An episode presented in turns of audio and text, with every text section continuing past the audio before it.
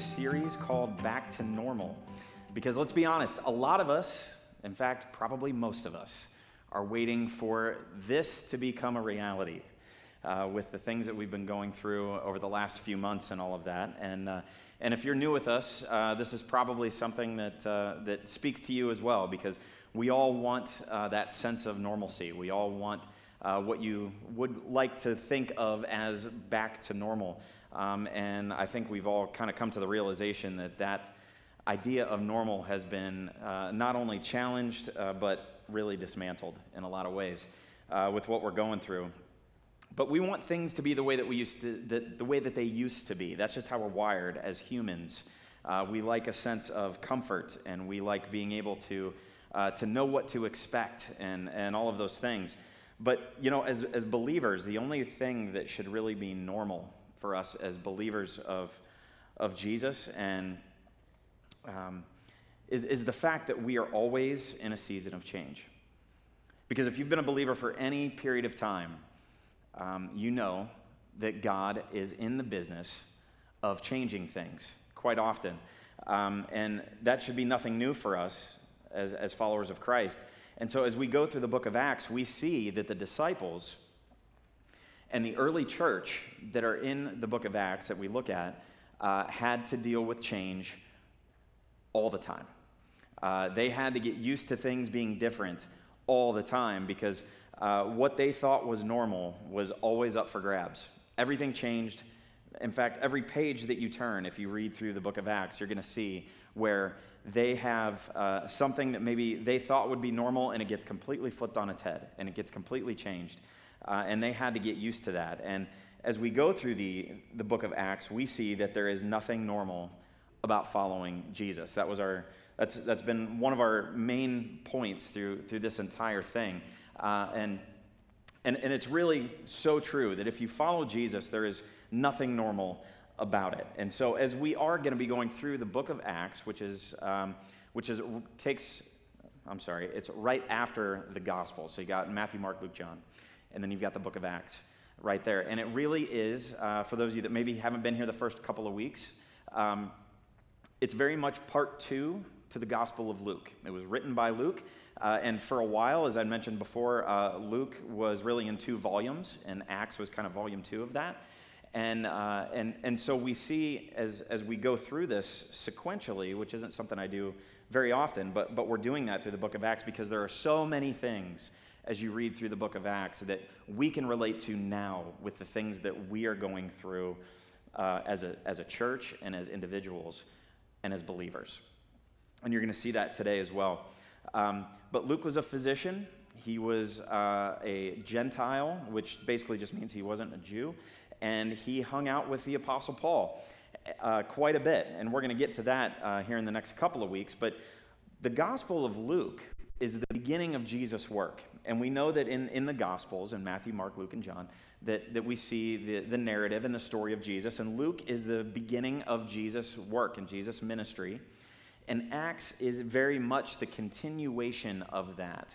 And we've said this as well that in a lot of ways, the, the book of Acts, while it is a completed volume, um, is in many ways continuing to be written by the church today because we are uh, continuing the work of Jesus because that's what we're called to do. And, um, and the Holy Spirit is really the main star of the book of Acts. You could really call Acts the acts of the Holy Spirit through the apostles because you see the Holy Spirit all the time moving through uh, and, and using the apostles. And, and even as, as Mikey talked about last week, how uh, just ordinary guys doing extraordinary things um, because of the power of the Holy Spirit. But we're going to see today also that when the Holy Spirit is involved, that we handle things differently, or at least we should. We should handle things differently if we are letting the Holy Spirit and allowing the Holy Spirit to guide and direct us. So let me ask you this question Have you ever felt like you've been wronged? Don't raise your hand, because just about all of us could. But, but have you ever been in that position where you're saying this, I've been wronged? I have been, I, I know I have felt that. I've felt that many times. I think all of us have felt that in a certain sense, whether it's uh, maybe, maybe a friend that's done something wrong against you. Um, you felt betrayed. Uh, maybe it's somebody that's told a lie about you, and you feel like you've been, uh, you've been wronged in, in that way, that maybe your reputation has been, has been destroyed. Uh, somebody talking behind your back, somebody, uh, you know, just straight up mean to you for no reason. We've all been in a place, and maybe it's something much, much worse than that, um, but we've all been in a place where we've felt this way, where we felt like we, I've been wronged. And, we, and then we react and we react, we react to that and we feel justified, or at least we want to feel justified in that. And, and we almost feel correct in wanting to get even. And, and there's a part of us, if we're being honest, there's a part of us that we would say, boy, if I could get even, if I could just make that right in whatever way you might think that might be, that now things will be back to normal, that I can get things back to normal because I'm, I've been able to get even. And, and we all want to feel. Um, we all want to feel like we've been restored. We all want restitution when we feel this way. We feel like we've been wronged. We want restitution. And, and I want you to keep that in mind as we go through the Word of God today. I want you to keep this idea in mind. And we're going to come back to it at the end. So if you do have your Bibles, turn uh, to the book of Acts, chapter 7. Or if you have your Bible app, you can certainly follow along if you're watching online uh, or you're uh, here with us whether it's a physical Bible or the Bible app, you can just go, uh, if you have the Bible app, you can go into events and you can find Connect Church in Akron, Ohio, and you can follow along with me there. Um, and as, as, you are turning there, uh, I want to give you a perspective on something. I want to give you a perspective on something that, that you may have thought before. Maybe you haven't articulated it like this. But let me ask you if you've ever noticed this. The villain never thinks that they are the villain. Think about movies that you've watched, at least the good movies that have good writing, and you've got a really good villain that's in there. They don't think they're the villain, do they? That was one of the best things about the Avengers movies when, when, when you got to uh, Endgame. Yeah, thank you for that. Um, Thanos did not think he was the villain, right? You thought I was going to go Star Wars. I'm not. Um, Thanos, although Darth Vader did too. But Thanos did not think he was the villain right? He felt completely justified in what he was doing for the greater good. The villain, a good villain that's written, doesn't think they're the villain, but sometimes, and, that, and I'm just talking in movies and in literature and things like that. But what about us?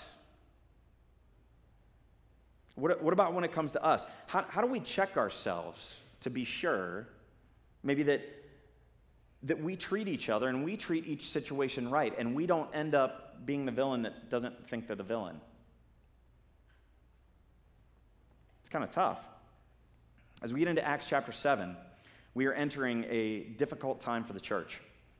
We're entering the difficult time for the, for the young church. The church has, has not been around very long, and they're in Jerusalem, and they're just getting formed. And remember that, that Jesus has, uh, has ascended and has left them with the mission of uh, reaching Jerusalem, Judea, Samaria, and the ends of the earth. He's saying, start at home and work your way out. And so and so the early church, they are in, in a lot of ways trying to get this all figured out. They're running for their lives, they're, they're, they're being arrested and putting on trial, and, and all kinds of things like that.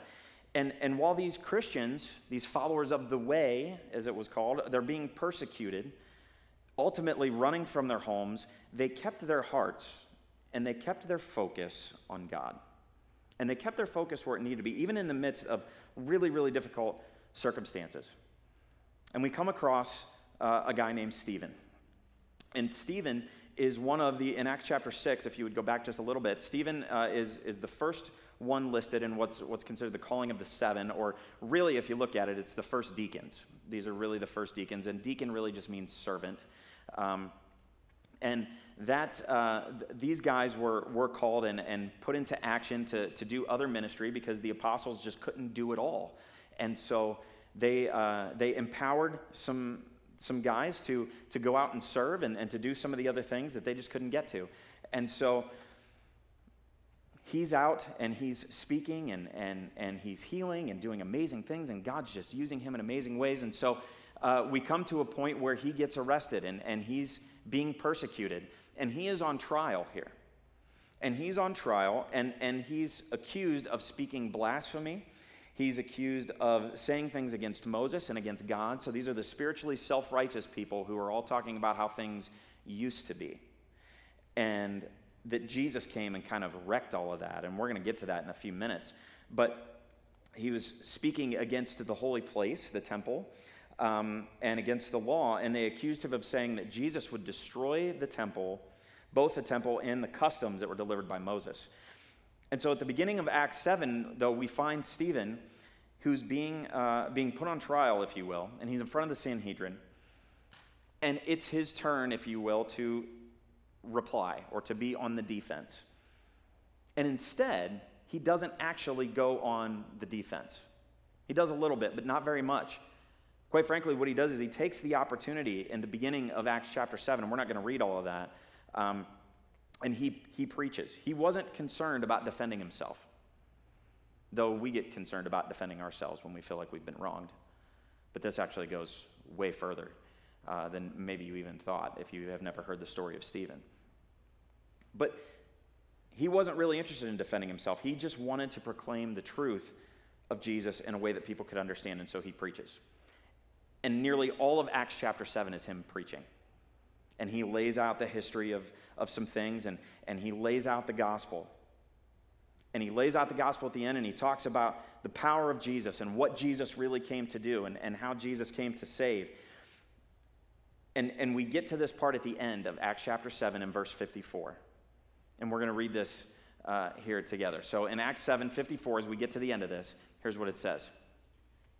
So when the members of the Sanhedrin heard this, these are the people putting him on trial, they were furious and they gnashed their teeth at him. But Stephen, full of the Holy Spirit, looked up to heaven and saw the glory of God, and Jesus standing at the right hand of God.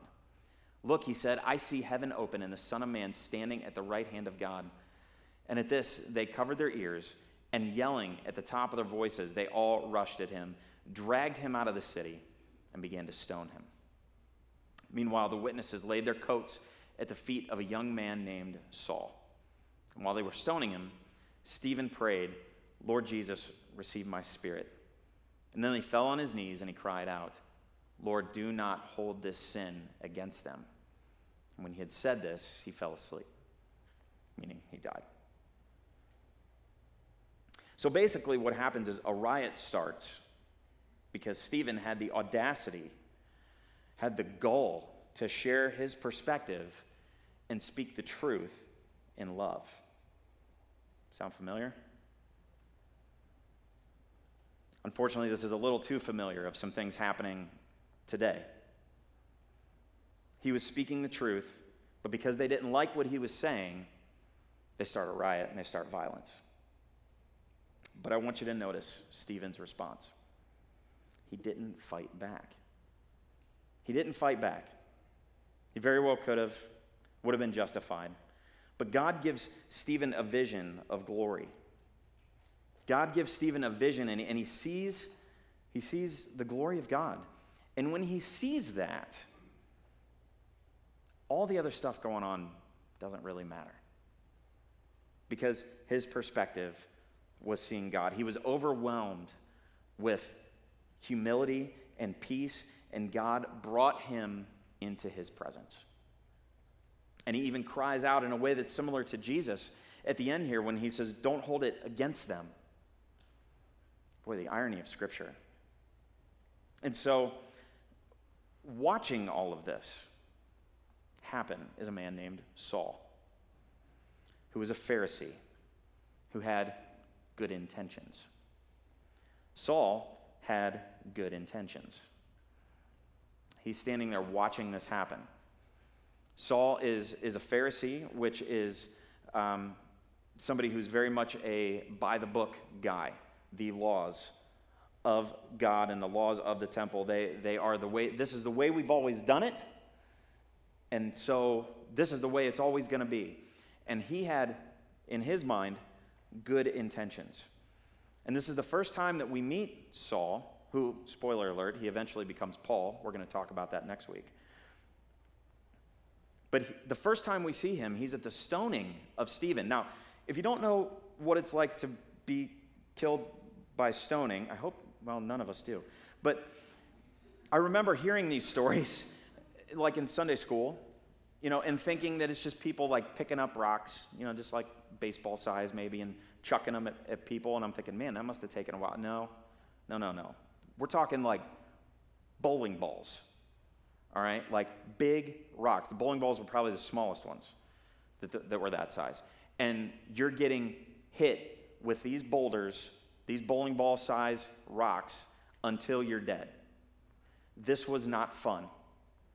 This is not a great way to be executed. This was a bloody, messy, disgusting scene.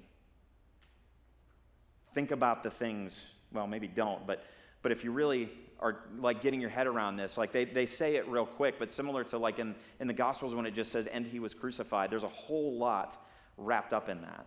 And it's the same with this. When they say that he was stoned, everybody in the day that this was written to knew what that meant and knew how, quite frankly, bad this was. And Saul, the first time we see him, he's standing there holding the coats of the people throwing these rocks.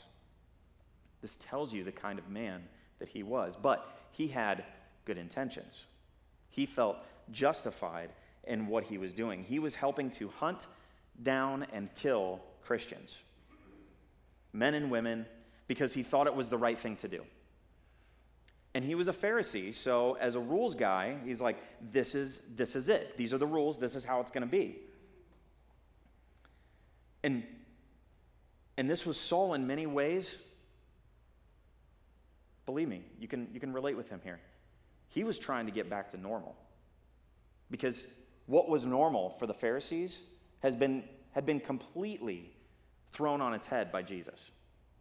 What Jesus came and did and put into place completely flipped what was normal for the Pharisees. And they didn't know how to handle it, which is why they killed Jesus. Jesus and his followers messed up the Pharisees' version of following God that they thought was normal, and he completely wrecked it. He showed up and wrecked it in every way possible because that's what it took. That's what it took. And if you're honest, Jesus probably wrecked your life as well in a good way. And he may have had to because that's what it took. Sometimes that's hard to hear. But Jesus, maybe, maybe he had to take everything that you thought was normal and flip it. Maybe everything that you thought was normal had to get flipped. And you could either get with that or you could reject it. Those are really the two choices. Because we have good intentions too. We do. We have good intentions. But we let our version and our perspective of good intentions get in the way and justify a means that doesn't honor or glorify God and doesn't connect people to the gospel. Because we let our emotions get involved and we let, we let our own wants and wishes and needs get ahead of us. But God had a greater purpose for Saul, a much greater purpose, and we're going to get into that next week. God did something amazing with him, and he has a greater purpose for you as well in the midst of what might seem like crazy, God has a purpose. And it's nothing close to normal, as we've all seen. It's nothing close to normal. So let's flip over to Acts chapter 8. The beginning of Acts chapter 8, beginning in verse 1. So this is right after Stephen is killed, stoned to death. It says, And Saul approved of their killing him. And on that day, a great persecution broke out against the church in Jerusalem. And all except the apostles were scattered throughout Judea and Samaria. Godly men buried Stephen and mourned deeply for him. But Saul began to destroy the church, going from house to house. He dragged off both men and women and put them in prison. Saul's leading the charge on this. The death of Stephen begins this great persecution of the church, and the believers are scattered in fear. They are scattered in fear, at least right at the beginning. And so Saul becomes even more bold and starts tracking them down and leading the charge, as I said, on this and imprisoning Christians and, and killing them. But here's the thing that didn't stop the church. That didn't stop the church from growing. In fact, the church continued to grow. Look at the next verse in verse 4. It says this Those who had been scattered preached the word wherever they went. Now, I want to break this down, this verse down for just a second for you. Because the word preached here, I think sometimes we, we let certain words will let us off the hook. Now, the Bible wasn't written in English. I think we all know that. At least I hope we all know that. If you didn't, the Bible wasn't written in English. It, it was written, in, this part of the Bible was written in Greek.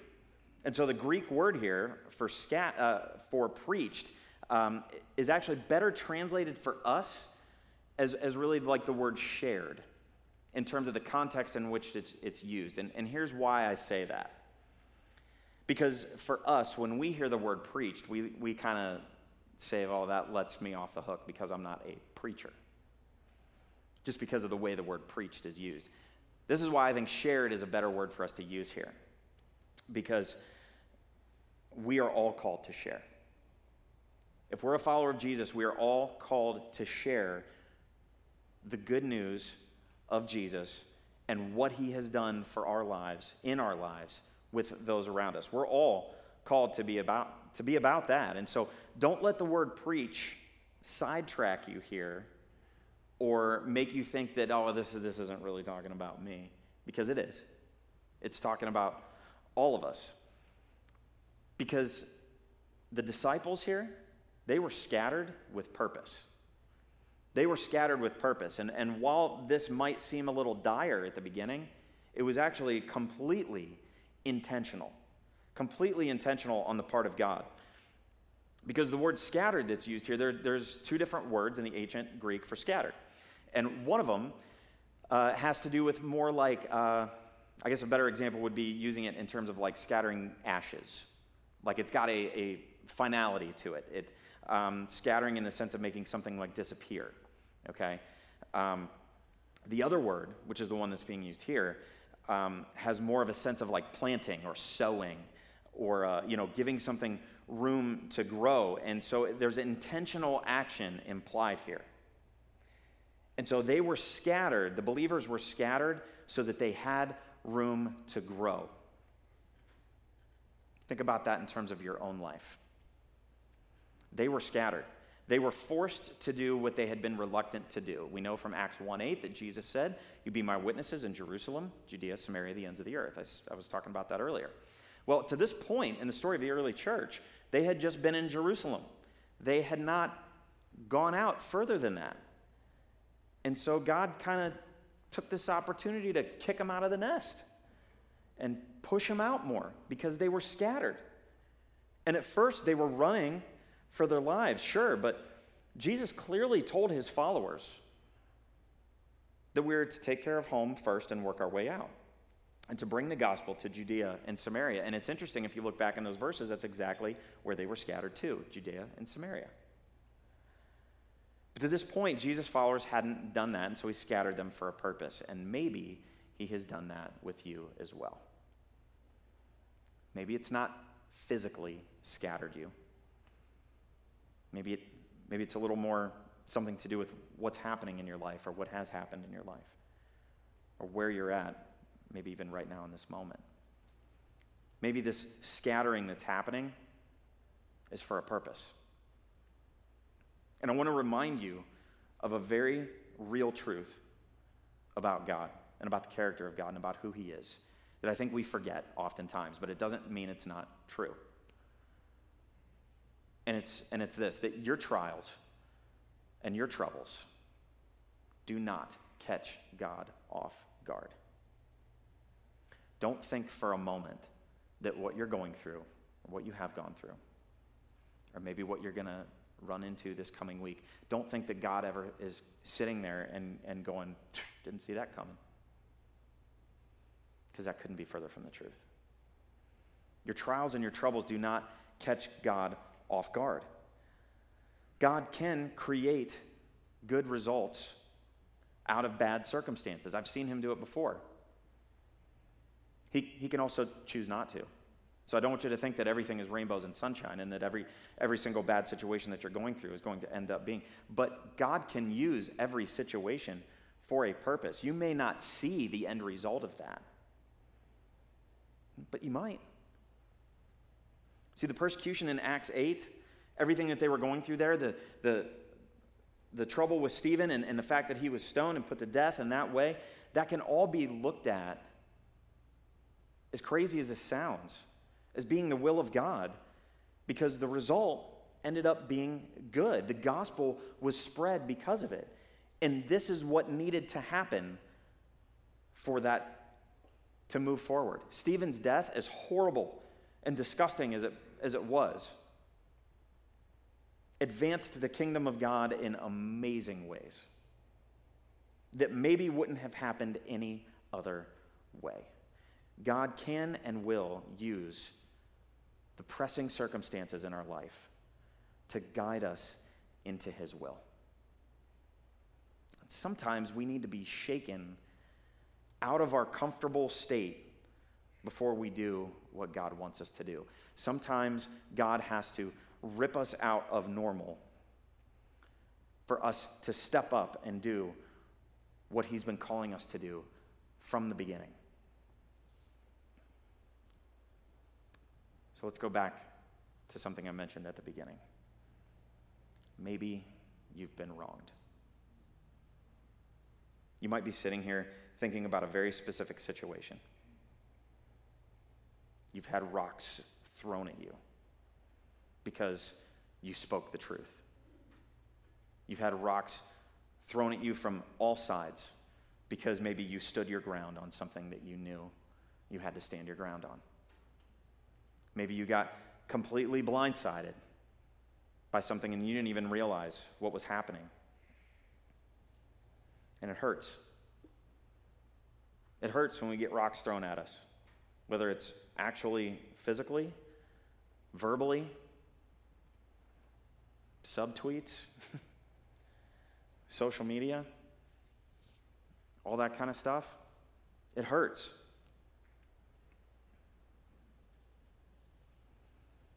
Inevitably, it may take you down physically. It took Stephen down physically. He did amazing things for God before he was actually down for the count. But you know what? God used it in amazing ways. And had he not done what he did, the church would not have been scattered and spread in the way it did. God took a horrible situation and used it for his kingdom. And we can be just like these early Christians. We can share the good news of what Jesus has done in our lives. And unfortunately, church, we, we may be, if we keep our eyes open and we look around, we, we may be getting closer to what the church looked like in Acts than we might be comfortable with. The time might be coming. We don't know what the next couple of months are going to look like. We don't know what the season finale of 2020 is going to bring. But as a church, we need to be ready.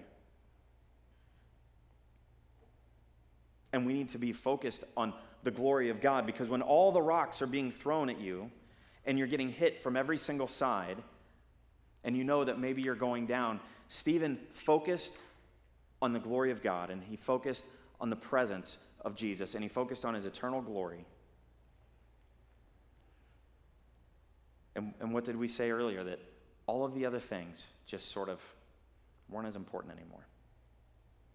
Because God was able to take that and use that in ways that nobody saw coming. And it sometimes takes some sacrifice. It sometimes takes us being willing to give up our sense of normal for God to do something amazing. See, most people don't come to Jesus from the preacher. Don't get me wrong. One of my favorite things to be a part of is to lead somebody to Christ. Honestly, it's just it's it's amazing. It's an amazing thing that I that I get to do. And I don't know if you've ever been able to sit and pray with somebody and, and lead them lead them to Christ and, and watch. I've seen this a few times. It's not necessarily every single time, but, but it's an amazing thing to see when you can almost see the Holy Spirit come into their life and you can almost see the weight of the bricks that they were carrying fall from them. And you, and you basically see like a literal change happen physical change on their face and just on the way that they carry themselves because they know that they've given it over to Jesus. And some of you maybe felt that way the moment that you gave your life to Jesus. But here's the thing it's an awesome thing to be a part of. It's probably my favorite thing to be a part of. But most people don't come to Jesus from the preacher. Most people come to Jesus from everyone else, from you. Most people find a saving knowledge of Jesus through that, through their friends, through the community around them. These were ordinary people who went out and just shared what Jesus had done in their life, and they shared the good news of the gospel. And they focused on that. And when things were getting dire, and when things were getting tough, and when things were getting really, really tough when people were getting killed and stoned and thrown in jail, they didn't back down. They just kept sharing and speaking the truth in love, and they kept focusing on the mission. They didn't sit back and just wait for the preacher to do it. And don't take that the wrong way when I'm saying that, but but I think you see what I'm getting at here. The things that we go through in our life, some of the stones that are being thrown at us when we feel like we've been wronged, we need to focus on the glory of God. We need to focus on what, on what Jesus is doing and let the results take care of themselves because if God is in control, and we believe He is, then we need to believe that He is in every single circumstance. That's why my connection point for the morning is this. When things don't seem normal, Trust God and stay faithful. Trust God and stay faithful because guess what? Things are not going to seem normal for quite a while because God's in the business of wrecking normal. He takes our normal and he wrecks it and he uses it. And he does amazing things with it. Our responsibility is to trust God and to remain faithful. And sometimes that's really, really hard to do.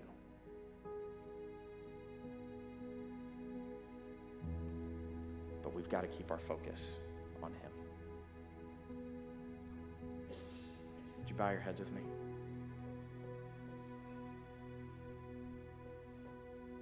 And I want to pray here in just a minute because. I believe that there are some of us that are here watching online. Boy, you feel like you've got boulders being thrown at you left and right. And you haven't even you haven't even really felt the impact from one before another one hits you from the other side. You might be thinking, God, what are you doing in all of this? But He knows all too well how abnormal things are right now how abnormal what you're going through right now might feel. And He knows all too well what He is doing in it. And don't forget that because the enemy wants to make you forget that. And don't think for a second that anything, anything catches God off guard. Nothing catches him off guard.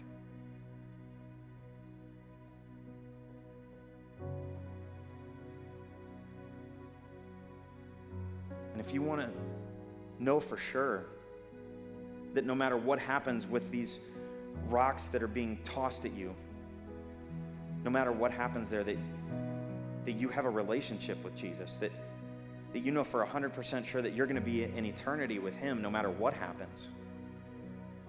Well, I've got some good news for you because that is the good news of the gospel. That God loves you so much. He created you to have a relationship with Him. And it's our sin that separates us from Him. And there's nothing we can do to remove those sins. And, it, and it's, it's the fact that Jesus paid the price for you and for me that we can know for 100% sure that we'll have eternal life with Him. And that eternal life is available for anyone and everyone, no matter what you've done, no matter where you've been, no matter what you've gone through. And that eternal life can start right now. Father, I thank you so much for bringing us all here today. Lord, I thank you so much for the truth of your word. And I thank you, Lord, that we can trust you. God, things are not normal right now. They haven't been for a few months, but if we're being honest with ourselves, they haven't been for a long, long time. God, we know things aren't going to get back to normal in terms of what we think they're going to be anytime soon. So, Father, help us to trust you. Help us to stay faithful. Help us to keep our eyes on you when we're getting hit left and right, from the front, from the back, and we don't know what to do. God, I believe that there are some of us in here that are feeling that way and we feel like we don't know what to do. Lord, help help us to trust you. Help us to stay faithful. Remind us that you're never caught off guard. And Lord, if there's one here that doesn't know you as Savior, that they're not 100% sure that they're going to be with you in heaven one day, I pray, Lord, that they would not walk out of these doors today without getting that right. Holy Spirit, I pray you would just continue to move in a mighty and powerful way. Thank you for your love and your grace and your mercy, for your undeserved. Lord, we don't deserve the favor that you give us. And we thank you so much for that.